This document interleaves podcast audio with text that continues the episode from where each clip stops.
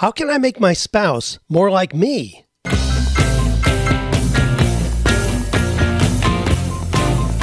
Do you love your work? Do you think it's possible? Well, you're about to find out. It's time for 48 Days to the Work You Love with Dan Miller on the 48 Days Online Radio Show. Whether you need a professional tune up or a work overhaul, this is the program for you. Now, here's your host, Dan Miller. Well, you notice I did not say, How can I make my spouse like me more? I said, How can I make my spouse more like me?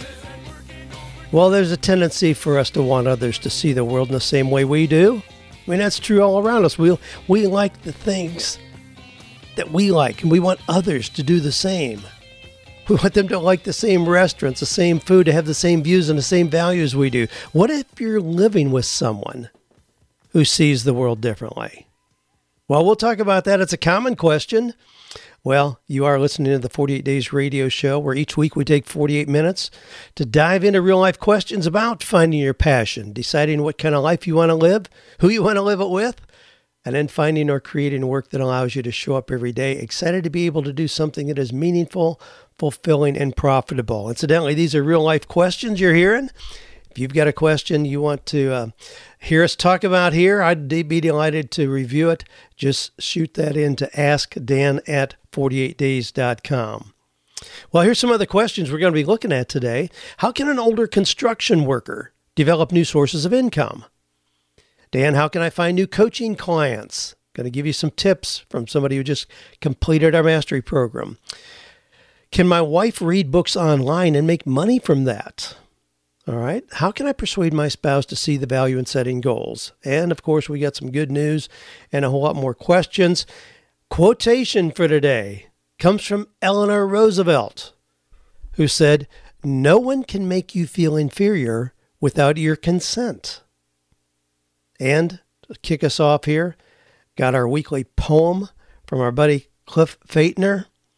Cliff says, When you look at the way that you're bent, you can do things for which you are meant. Your passions and skills will pay all your bills, and other great blessings are sent.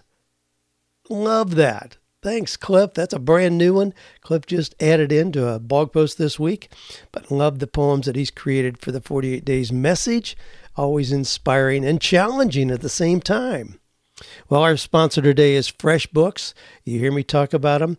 They always have a free 30 day unrestricted trial to my listeners. To claim it, you can just go to freshbooks.com slash 48 days, enter 48 days in the how did you hear about us section let me tell you a little bit more about freshbooks here before we move on so you're racing against the clock to wrap up three projects prepping for a meeting later in the afternoon all while trying to tackle a mountain of paperwork welcome to life as a freelancer challenging yeah but our friends at freshbooks believe the rewards are so worth it the working world has changed with the growth of the internet there's never been more opportunities for being self-employed now, to meet this need, FreshBooks is excited to announce the launch of an all new version of their cloud accounting software. It's been redesigned from the ground up and custom built for exactly the way you work. Get ready for the simplest way to be more productive, organized, and most importantly, get paid quickly. The all new FreshBooks is not only ridiculously easy to use, it's also packed full of powerful features. You can create and send professional looking invoices in less than 30 seconds. Set up online payments with just a couple of clicks and get paid up to four days faster. You can see when your client has seen your invoice and put an end to the guessing games. FreshBooks is offering a 30-day unrestricted free trial to my listeners. To claim it, just go to freshbooks.com slash 48 days and enter 48 days in the How Did You Hear About Us section. Well, we got some good news as always. Um, starting to get good news tips in from you, the listeners, which I love hearing these stories. Here's one from Kurt Wizzleben, who is a listener from Anchorage, Alaska. Kurt's a, in, a financial advisor up there. Listen to this. This is amazing. Dan, I had the great pleasure to be a groomsman in a wedding for two friends of mine. The bride's son, Tristan, had died almost two years ago at the age of 19. Due to his injury, he did not survive, but he was able to donate all of his major organs. About six months ago, the young man who received Tristan's heart reached out to Becky and Kelly to say thank you. They struck up an online friendship. The young man Jacob lives in California, and Becky and Kelly live in Alaska, so they had not been able to meet in person. As a surprise gift to Becky on their wedding day, Kelly flew Jacob and his aunt and uncle up to Alaska for the wedding. As the wedding was about to start, Kelly stopped the wedding to make a statement about their love for Tristan and the empty chair up front that was set aside for him. Then he introduced Jacob to Becky. It was an amazing surprise. He was overjoyed by the presence. He became our sixth groomsman. We all thought it was a special moment, and the photographer did a great job capturing it. She posted the photos on her website that night, and within two days, the site had over 18 million hits. Within a week, over 30 million hits, and calls were pouring in from all over the world. Jacob is a wonderful young man who was immediately the newest member of a very loving family. Kurt, thank you for that piece. What an amazing story. Kurt was a groomsman in that wedding. I went through the little video. It is really gripping. It's so moving to see. Here's a gal who had a son die unexpectedly, but his heart was put in another 20 year old. Her, her son was 19. The new recipient of that heart was 20 years old and uh, is now doing really, really well. And he was there and they spent some time together. It even shows her, the mother of the son who donated the heart, shows her with a stethoscope listening with the things in her ears, listening to her son's heart beat inside the body of another young man. Great story. Love it. Thanks for submitting that, Kurt. Here's another one. This is kind of just an amusing story. Comes out of uh, Ontario, Canada. Amusing bureaucratic debate has arisen in Canada after a retired mechanic took it upon himself to build a $550 staircase on a dangerous local park trail, which is substantially lower than the price tag the city originally estimated. When several members of the Ontario community had fallen down or gotten injured on the rocky Tom Riley Park path, local citizens contacted the city for a price estimate on a staircase. Now this is just this is a city park and there's a place where people come off the street and go down under the park trail and it was kind of rocky. There's a picture of it and it, just was not a easy thing to navigate. So people suggested a stairway the city estimated that it would cost taxpayers somewhere between sixty-five and hundred and fifty thousand dollars between 65,000 and $150,000.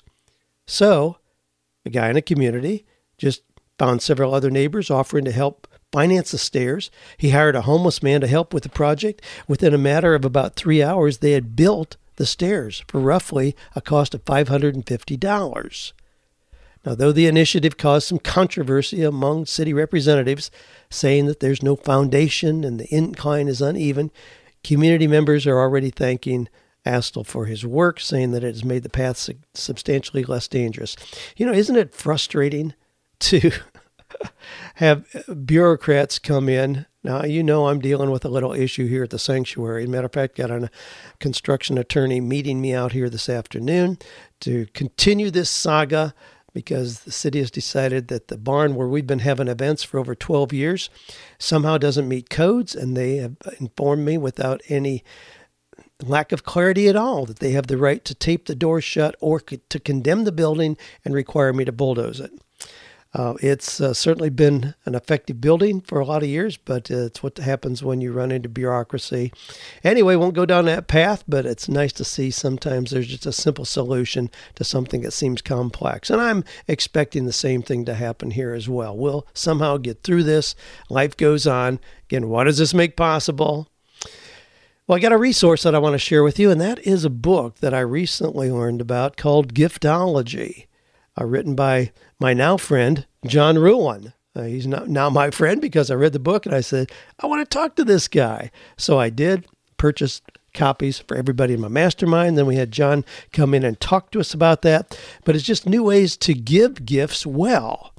Now, here's an example. You know, when we go, Joanne and I go away for our annual Chicago trip we come back right that week before Christmas, and we usually, because of the time of year, have a counter and table full of gifts that have been sent in that period of time. John doesn't allow his clients to send anything between Thanksgiving and Christmas.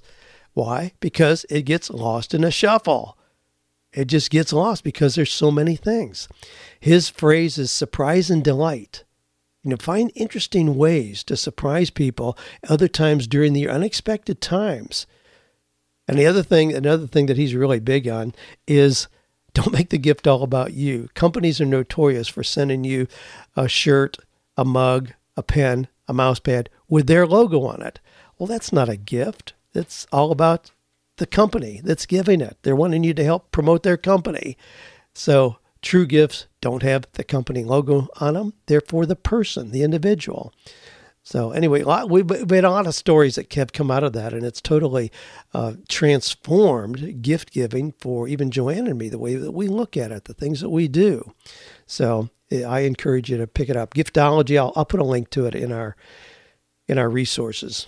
Also, got a link in there. I'll put a link in there as well. Uh, Infusionsoft is offering 27 email templates. Now, some of you aren't in a position where this makes any sense at all, but a lot of you are growing companies where you're offering coaching or courses or doing seminars or workshops and you're sending out emails. There's a lot of garbage going around out there. I mean, I get amazed at the garbage emails that I get every day from people who are trying to manipulate, con, scare you surprise you, trick you. You know, oh, don't do that. But these, these are real solid email templates, 27 email templates you can use right now, and they're free. I'll put a link in the show notes for that as well. All right, let's go to the questions here. Dr. David Powers, longtime listener involved in the 48 Days community. David, years ago, got me one of the original copies of The Strangest Secret. I had talked about what a big impact that audio recording had on me when I was a 12, 13 year old farm kid in Ohio. It became kind of a foundational principle for my life. We become what we think about. But I had lost that recording over the years, and he got one for me. Had it beautifully framed, have it hanging here in my office. But anyway, we've been connected with this a long time. Uh, David says after a hard reset to our lives, too much debt that we need to get old Dave Ramsey on, and a move back to South Carolina, I now have a new five-figure year consulting client in the construction business, and I have a question for him. He's getting older and wants to work outside less, but still make an acceptable income. 100% of his income comes from services. For example, remodeling jobs, and I want to help him develop other income streams that use his 30 year old business experience and expertise. I was thinking maybe info products, similar to the lady you've mentioned who used to sell Dow clothing and now sells the patterns. Any ideas? Well, sure. Let's just throw some ideas around here a little bit, David and a lot of others of you looking at the same kind of situation where maybe you're used to working with your hands. I mean, what do you do when you're a mechanic? and then you get older and you can't do that anymore. Massage therapist. I mean, think about the things where people use their hands for really great services, but as you get older, it may be more difficult to keep up that pace. Certainly a legitimate question.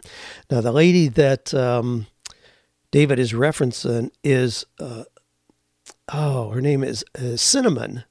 Jason and Cinnamon Miles. Uh, they have a site where they were selling doll clothing and Cinnamon was having a hard time keeping up with making all the clothing. They had this epiphany where they now sell nothing but patterns. So you do it yourself. She shows you how to create the beautiful clothing that she makes for her kids' dolls. And they, they are extremely successful in that space. Yeah, so it's a, it's a real good example of that. Now, informational products are a possibility, but what I find, David, is, is that a lot of older construction guys are really not very comfortable just moving to the online world. You know, they're so far behind the times in terms of being online and knowing the software programs, the ways we have to communicate, sending these advanced sequential emails and all the things that we do today. So it's it's really kind of a stretch. So there is merit in kind of how you're thinking. What could this gentleman do that would use his unique construction skills, but not have just the kind of intense day to day requirements for physical labor? Now, certainly there are things like, you know, instead of making birdhouses, you know, sell the patterns.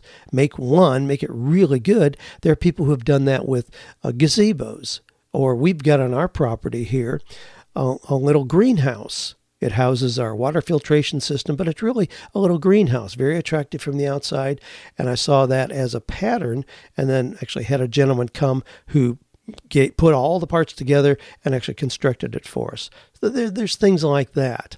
But now there's other ways where you can move out of the daily work that this gentleman may be doing and just leverage your expertise in knowing what it is that needs to be done. Now, I know from experience that getting somebody to do remodeling jobs, small construction jobs right now is almost impossible. When I ask people, you know, I'll go to four different companies and say, you know, I need new siding on a barn or I want you to put a new roof on my barn. They'll say, well, that's fine. You know, we'll get to you maybe in three or four months. They're so backed up with work, there's so much demand, and it opens the door for new opportunities. Recently, I was at my brother's auction of the little farm he and my sister in law have had up in Ohio for over 45 years now. They sold that.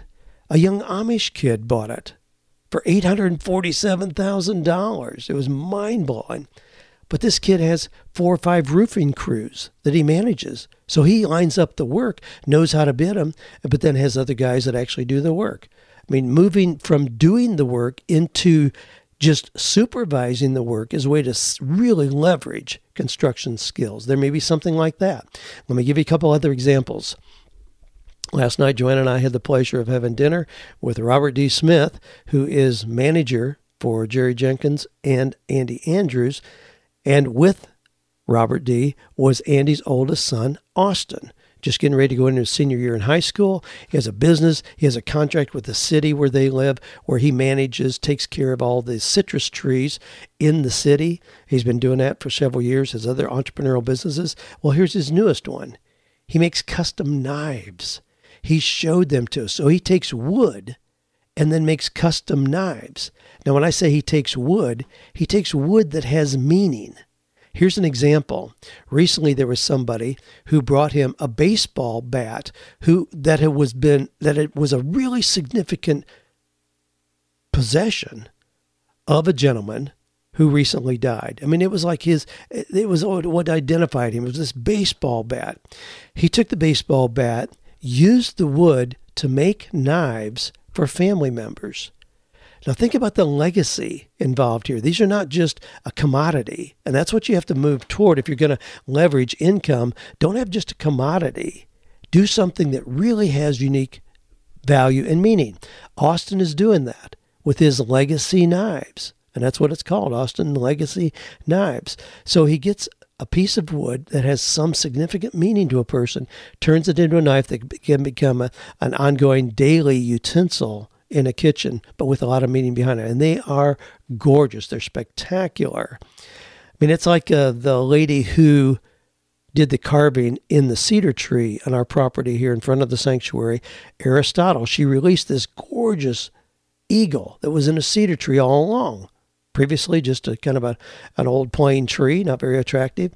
Now she could, with her carving skills, sit down on the park here in Franklin, Tennessee on Saturday mornings and, you know, carve with the old guys and make whistles.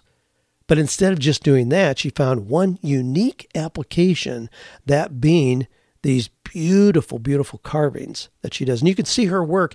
You can go to Carvings for Christ that's Terry Brasher's site and see the beautiful, beautiful work that she does. So I would I would encourage you, David, to help the guy look for unique skills like that that he has that could be turned into something that continues to generate significant income rather than just cranking out the work one more bathroom remodel or new cupboards in the kitchen. This comes from Angie. This is an ongoing question that I get.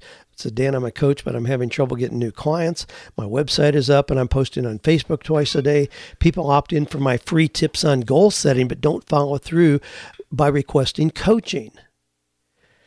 Well, let me just give you some tips. And we've got lots and lots of great examples, primarily from people coming through the 48 Days Coaching Mastery Program who have proven their savviness in making this happen. But uh, there are people who are doing what you're doing, Angie. You have a beautiful website up, you have some kind of a lead magnet, like a goal setting process, but that doesn't necessarily lead people into giving you money, especially if the money is significant. I mean, they can get your free tips on goal setting, but then to present them with a $2,500 coaching package, that's a real big leap. You got to have something in between there to lead people down that value ladder And that, that's not a term original with me, but it's a term that we use to how you can lead people through a purchasing sequence to more expensive items. But let me give you an example here. Just recently, Marianne Renner, who lives up in Aurora, Illinois, the second largest city in Illinois, next to Chicago, she just completed our coaching mastery certification program. She has do, doing some things that absolutely blow my mind, and I've been coaching for 25 years. Let me give you just a quick rundown of how she laid out her goals for the remainder of this year. July through December 2017, how she laid out her goals for the remainder of her this year. Scan local businesses for news opportunities. She does that on Tuesday. Create a list of 40 area businesses to approach for leadership training, doing the DISC strategic planning.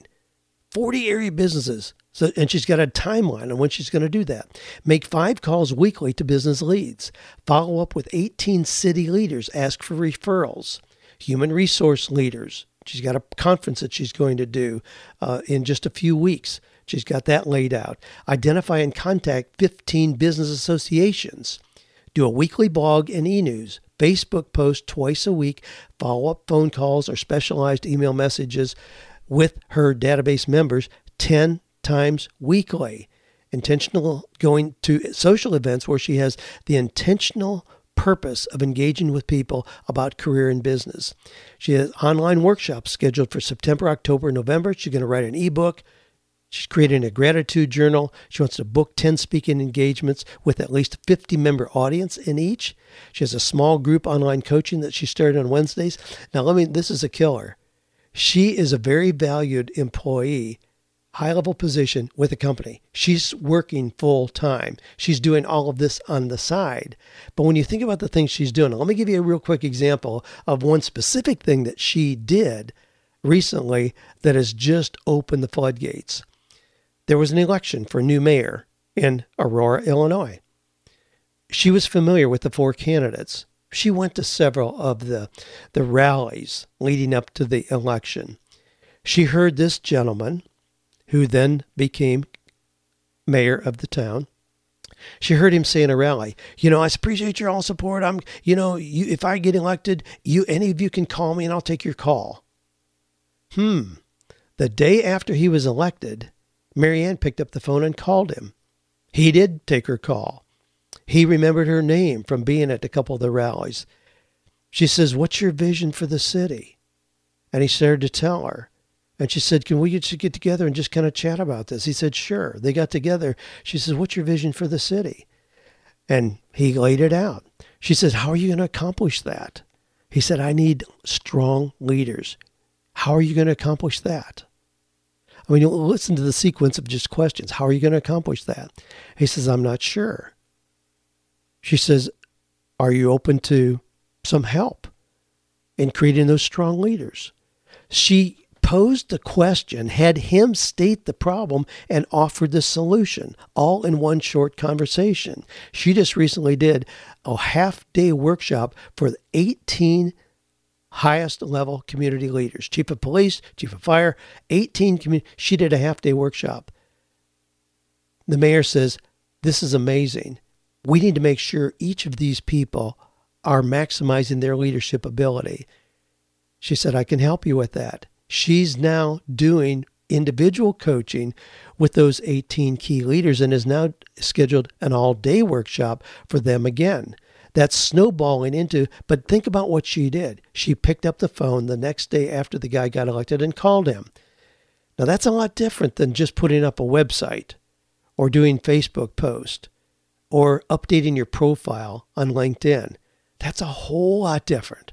Mean, I recently had somebody else in our coaching mastery program, you know, say, "Wow, it's been six months. I've been working on this. I've got my website up. I got my coaching packages fully identified, and I have never had a paying client." I said, I want you to close your computer, shut the thing down, go down to a local coffee house, hang out for the afternoon, and talk to people.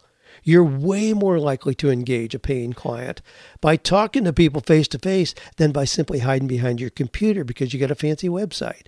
I mean, don't do that. Anyway, I love what Marianne has done. Uh, her site, incidentally, is Renner Life Coaching. Her last name is R E N N E R. You can check out, you know, she's got a beautiful website, but that's not a big deal. That's not what's been generating her business at all. It's her out there talking to people face to face. And from that, she's getting massive number of requests for her coaching, workshops, lining things up. Uh, just did her first speaking engagement, got paid extremely well, and uh, is positioning herself to do that more and more. But it's developing very, very quickly because of the intentional action that she's taken. Well, I hope that helps a whole lot of you out there. Now, Aaron says, uh, My wife has a passion for reading children's books. She has an idea to start a vlog around this passion. Now, vlog, V L O G, just is a video blog, which those are very common, very popular these days. She plans on writing a blog to accompany it. I would love to hear any ideas you might have to monetize this idea. Also, do you think publishers would give permission to read books for the blog? Well, Aaron, a couple couple ideas here, a couple things. I think last week I mentioned somebody was reading No More Dreaded Mondays, and in that they read about Jim Hodges, who reads old history books. And then in doing so, he creates products that he sells to homeschoolers primarily and has a solid six figure income from doing that, has been doing that for several years. So there's that idea. Now, the key thing in that is that he reads books that are in the public domain. That means the copyrights were not re- renewed or they're books that were written prior to 1923. So there's a lot of value, a lot of wealth, gold mine out there in the public domain, but that's what he uses. So there's no issues about copyright and all that. When Aaron, when you talk about your wife reading children's books, if we're talking about current children's books, no, she's not going to be able to do that. The, the publishers are not going to give her permission to read those in a vlog and create money in doing that. No, it, it's clearly a copyright issue. If you use the content from those books, they're going to expect it to turn into income based on that book, that book's message. The message is copyrighted. You can't do that. I mean, even if you if you hear a politician give a speech on the radio or you, or you hear, you know, somebody do a three minute interview and it's just a recorded interview, you can't take that content and use it to just reread it even because it's copyrighted by virtue of them doing that. So this is a very complex area when you get into reading books that are current content. Now, if you go back and you find, you research, and you get books that are in the public domain, that's a totally different story. Yeah, you can do that. I mean, there, if you, well, I don't have it handy here, but Aaron Kerr is very active in our 48 Days community, and he has a, a, little course. It's a very inexpensive little course on finding things in the public domain. And he's the one who took Anne of Green Gables stories and just compiled them put them together, and um, he made $29,000 in about 90 days from people paying 99 cents a piece for that compilation of Anne of Green Gables. He didn't add anything to it, but it was information that was in the public domain. So if you do that, if you get books that are clearly in the public domain, yeah, you can do a lot of things with that. But get educated on what is in the public domain and what is not because the last thing you want is somebody showing up saying that you've been selling content that is under a currently valid copyright. Well, hey, I mean, yeah, let's just uh, pull this up here a second while I'm thinking about the next question. Next one's a biggie. We're going to roll into a big question for today here. But with the music there, just a transition to remind you you're listening to real life questions here from the 48 Days audience or anybody listening.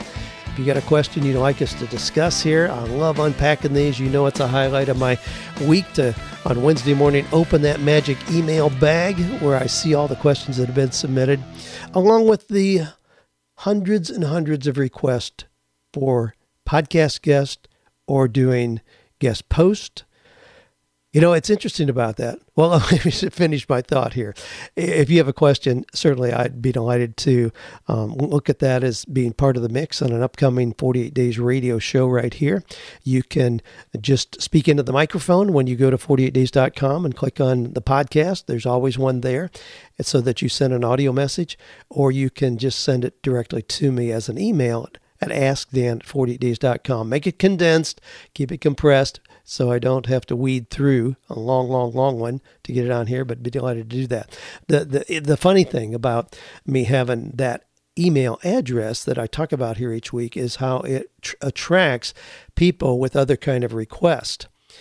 Probably about 60% of the email I get at this point is not questions like you all hear me reading here. You know, my wife has a passion for reading books. Can she do that? I don't know. It's not that. It's I, I need to be a guest in your podcast. And it's amazing how bold, aggressive, and demanding so many people are. I want to be a podcast and your guest. Can I be on next week? And it's somebody I never heard of. I'm like, are you kidding me? I mean, how audacious is that? Um, somebody that I don't know. And you know that it's very rare that I ever have anybody on. And if I do, it's somebody that I've nurtured a relationship with or was profoundly impacted by a message from. But I get, and it's not just the guy on the street who are sending in these requests, it's publishers it's media companies, HR directors, public relations firms who are saying, hey, we got this guy just wrote a book, you know, he's famous, you need to have him on your podcast. Well, if they took three minutes to even listen to my podcast, they'd realize it's listener question based, it's not interview format. But without doing that, they're, they're, and what that tells me is they're just going down the list, hundreds of podcasts, just hammering them, thinking that somehow something will stick to the wall. It's a very, very ineffective approach. And most of us who have podcasts, um, you know, simply delete, delete, delete, you know, turn up our nose at that. And even if it comes from major media companies, if it's CBS, NBC, or whatever, you know, they're just going through this mass approach, knowing that podcast listeners take pay attention and take action. I mean, yes, we know that. I mean, terrestrial radio is much, much different today than it was a few years ago.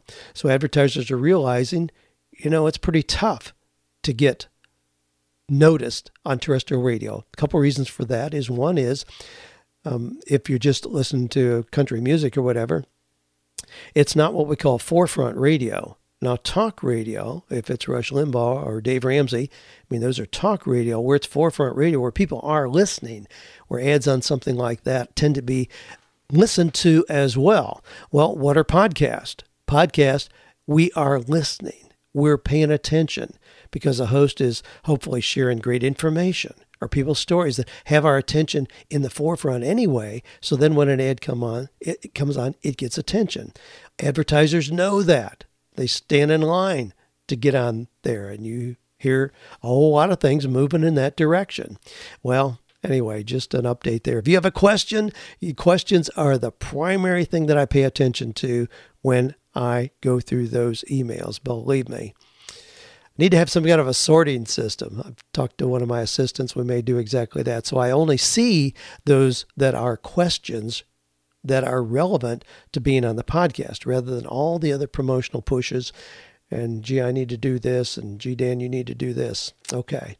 Well, let me get off that high horse and go to this question. We may end with this one. This is important. Tom says, How can I persuade my spouse to see the value in setting goals? Dan, I've been listening off and on for several years. Really enjoy your message, especially your consistent optimism. Here's my question Recently, I started rereading Secrets of a Millionaire Mind. Now, that's T. Harv Eker's book. Great book, Secrets of a Millionaire Mind. And part one was an eye opener for me. This section of the book talks about the mental programming each of us have based on how we were raised, the lessons we learned about money from our parents, and the circumstances of our youth. I grew up comfortably middle class in a stable home with educated parents who had good jobs, lived with a budget, saved money, and had goals that they achieved, such as paying for my college and having a fairly significant vacation every year or two. On the other hand, my wife's parents were poor with little education. They moved constantly and were usually in desperate survival mode, wondering where money was going to come from to pay bills and buy groceries. Fast forward to today, we're both around 40, have five beautiful and healthy children. The problem we seem to be facing is that she's still in the survival mindset where each day comes and goes with very little forethought about tomorrow. Next week or next year regarding income opportunities, child rearing, or personal goals of her own. I've tried asking her to read books, listen to podcasts, and I routinely try to start discussions on the subject of how critical it is to set goals related to various areas of our lives. But my efforts have not been successful, and we're just continuing to tread water, financially stable, but not working together to move ourselves and our children toward anything in particular. Do you have any advice on how to break this cycle so we can start building a better future for ourselves and set a good example for our children to find their passions and build a life of meaningful work? Wow. Lengthy one. I went through the whole thing because it was so meaningful all the way through. Tom, thanks for that. And I'm sure you framed a question that a lot of other people have as well. Now, a couple resources here. One is about two years ago, Joanne and I did a podcast, perhaps our most listened to downloaded podcast, and it's what if my what it's what if the negative person is my spouse. I had talked about there are times in our lives we recognize there are people that we need to move away from. As our success continues, there are often people, sometimes very close to us, family members, who are not sharing our enthusiasm for that and will try to hold us down. And there comes times when we need to move along away from negative people in our lives. Well, the elephant in the room, the obvious question was, what if that negative person is my spouse? So we dedicated a podcast to that. And I'll link to that in the show notes. It's just, you, you can search for it in podcast. It's What If the Negative Person Is My Spouse? But I'll put a, a link to it in the show notes. And kind of a recap of what we talked about there was to recognize that security is not just money in the bank. I mean, emotional security includes affirmation, support, and encouragement. I mean, those are things that you want with you and your wife, no matter what the issue is financially. Another point acknowledge different personality styles. There's not good or bad, right or wrong. They're just different. And Joanne and I, in that episode, talked about our personality styles are exact opposites in every way. They're, they just are. We knew that very early on. My goal in the marriage, and Joanne's as well, but my goal explicitly was not to make Joanne a clone of me, but to embrace the uniqueness that she brings to the table. I mean, there are things that have been transformative for me because of Joanne's influence, her desire to have fun, you know, to have parties, to be lighthearted, to bring art and beauty into our home. Whereas my tendency is to be very, you know, utilitarian, get the job done, and move on. Well, I love that about her. I don't want her to change those things. So uh, be careful about wanting somebody to change to be like you. There may be value in the unique perspective that your spouse has. you might look for the fear behind the negativity. You know, usually there is that. You know, if there's resistance to like goals, as an example, there's something there, or resistance to being strategic about having more. You might get yourself, now apparently she's not too thrilled about reading books, and you can't just lay them on her side of the bed at night, but you might want to read Gay Hendricks' book, The Big Leap. In that, he talks about the upper limit challenge. There are people who have been raised as your wife, as you describe your wife having been raised, who have an upper limit challenge, who really have a sense of what they deserve. And so when money comes in more abundance, there's almost a sabotaging of that. We see that played out a lot. I mean, Joanne and I have dealt with that. I mean, she came from, she, she grew up, her mom was on welfare most of the time she was growing up, and they at one point lived in a Quonset hut. Now, that's like the top half of a tin can, with a dirt floor. I mean, they lived in that. She grew up with that. So her approach into having more, having nice things, having nice house, nice cars, nice furniture, nice clothing, you know, beautiful kitchen, all, you know, that's a process of growth to move into that. It doesn't just happen overnight and you don't just accept it because it's there. You have to change your mindset in being prepared for that. So mindset is a big issue. When, when you, you, you mentioned that, the mindset issue, it's kind of a mental preparation based on how we were raised. And we all have that. I got a note that I shared last week in the podcast here from Dr. Steve Curdy, who his lead uh, his lead in line in giving me a testimonial now what has been I think 6 years later Dan coaching Dan, coaching with you was a complete mental remodeling. God, I love that kind of image of what coaching can do a mental remodeling. So, if she's open to that, you might connect her with somebody outside of you where they can bring in that outside perspective.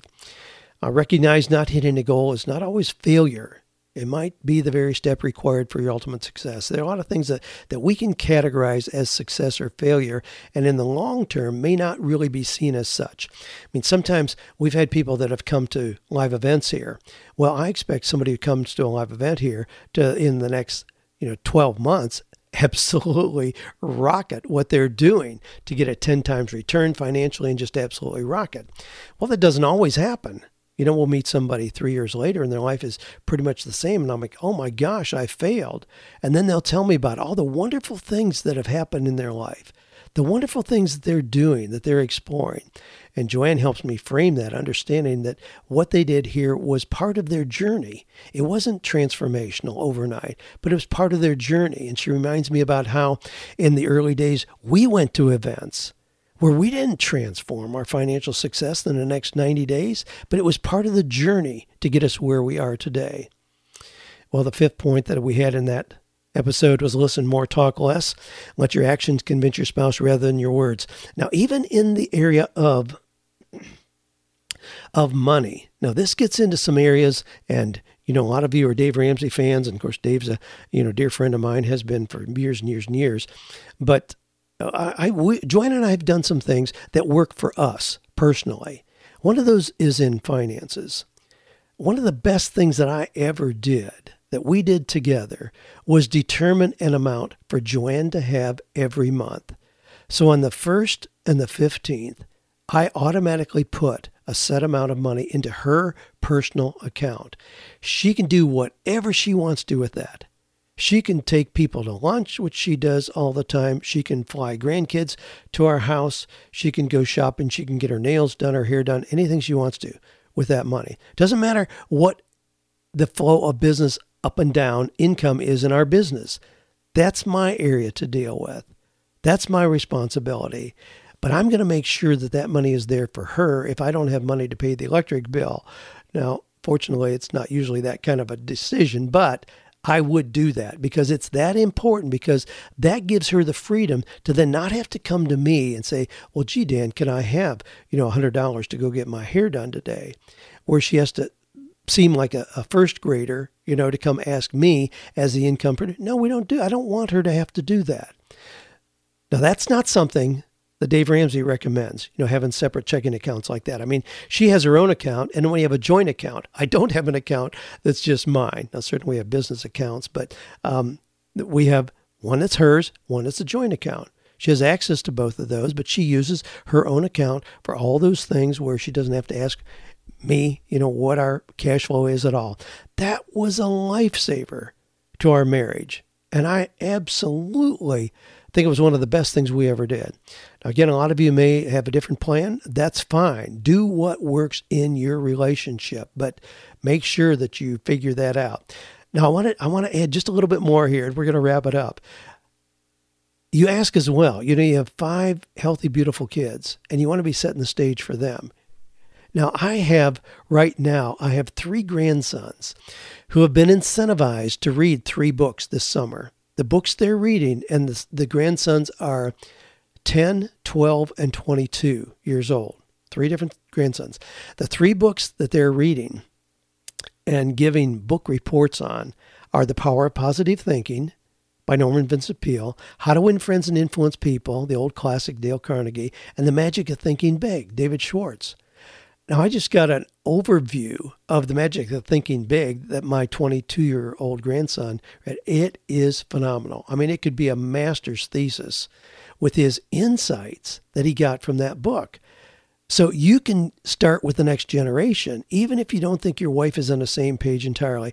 Start feeding your kids the kind of information that you know will help open opportunities for them in the future. I mean, when I when my grandkids ask what kind of job they should expect, to have when they grow up. I tell them not to worry about it. I mean, the jobs they'll have haven't even been created yet. Just follow your curiosity and your passion. I mean, have fun, explore, learn how to solve problems. I mean, dig deeply in understanding yourself through reading books like this. Nurture your spiritual faith. Develop great people skills. Do everything with excellence. Those things will open the door to finding or creating work at any age that is meaningful and profitable. You're never going to be dependent on the economy or the government, but you'll have the complete freedom to live out your dreams and make a positive impact in the world. I mean, I believe that from the top of my head to the tip of my toes. And you can do that with your children by just exposing them to things that are going to help their shape their thinking. You know, help them ask questions, be problem solvers. I mean, I love there. There's a story, and it's it's true from Richard Branson.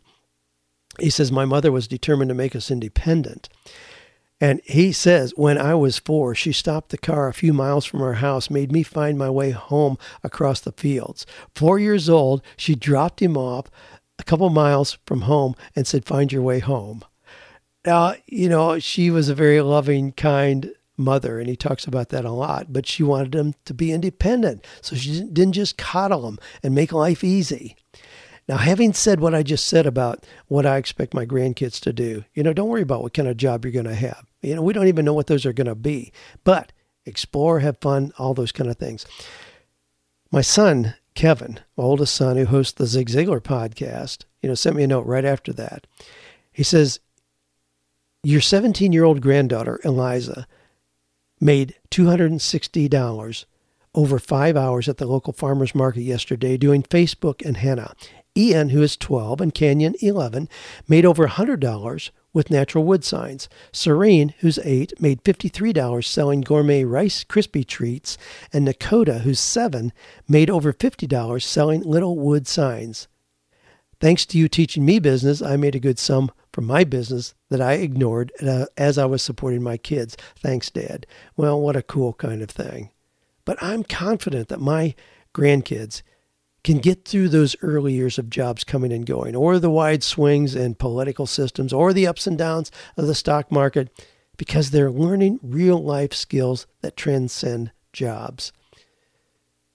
You can do the same thing with your kids, Tom. I mean, I, I feel for you in the position that you're in, but look to the next generation as being your legacy as well. Even if your wife is not totally on board with you, look at the opportunity you have as daddy to those five kids and the things that you can do. Wow, what a, an amazing opportunity to be able to do that. Well, hey, just one last tip, and I'll bring the music up and we'll be finished. Three things that kids need great relationships, great conversations. Ask them to think, ask them to come up with solutions. One of my granddaughters, Clara, Joanne, my wife, just helped her enter a just through the Tennessee Electric. They, there's a little magazine that we have here from the Tennessee Electric Company, and they have contests for kids in art. She entered a contest for 10 to 14 year olds, and they have hundreds, they said they have hundreds of submissions from 10 to 14 years old, Clara is 10. Her artwork that she submitted, that she did under her Yaya's teaching, got first place. I just yesterday got a, they, they sent to our address here since Clara's family is traveling full time. They sent $50 and a certificate. What a cool thing to have a 10 year old be able to do. She's out there stretching, trying, doing things. That's what will give the next generation the tools to be successful, to achieve whatever they want to achieve. And it's not always just more money. Success comes in many ways. Success is the progressive realization of worthwhile goals. I know you understand that. Thanks for the questions that keep coming in, for your participation in the 48 Days Eagles group that's growing every day. We're having a blast over there. I'm doing a lot of open calls where we've a chance to just discuss things delighted to have your participation and contributions there. But thanks for being just part of this global community where we know we can find or create work that is meaningful, purposeful, and profitable.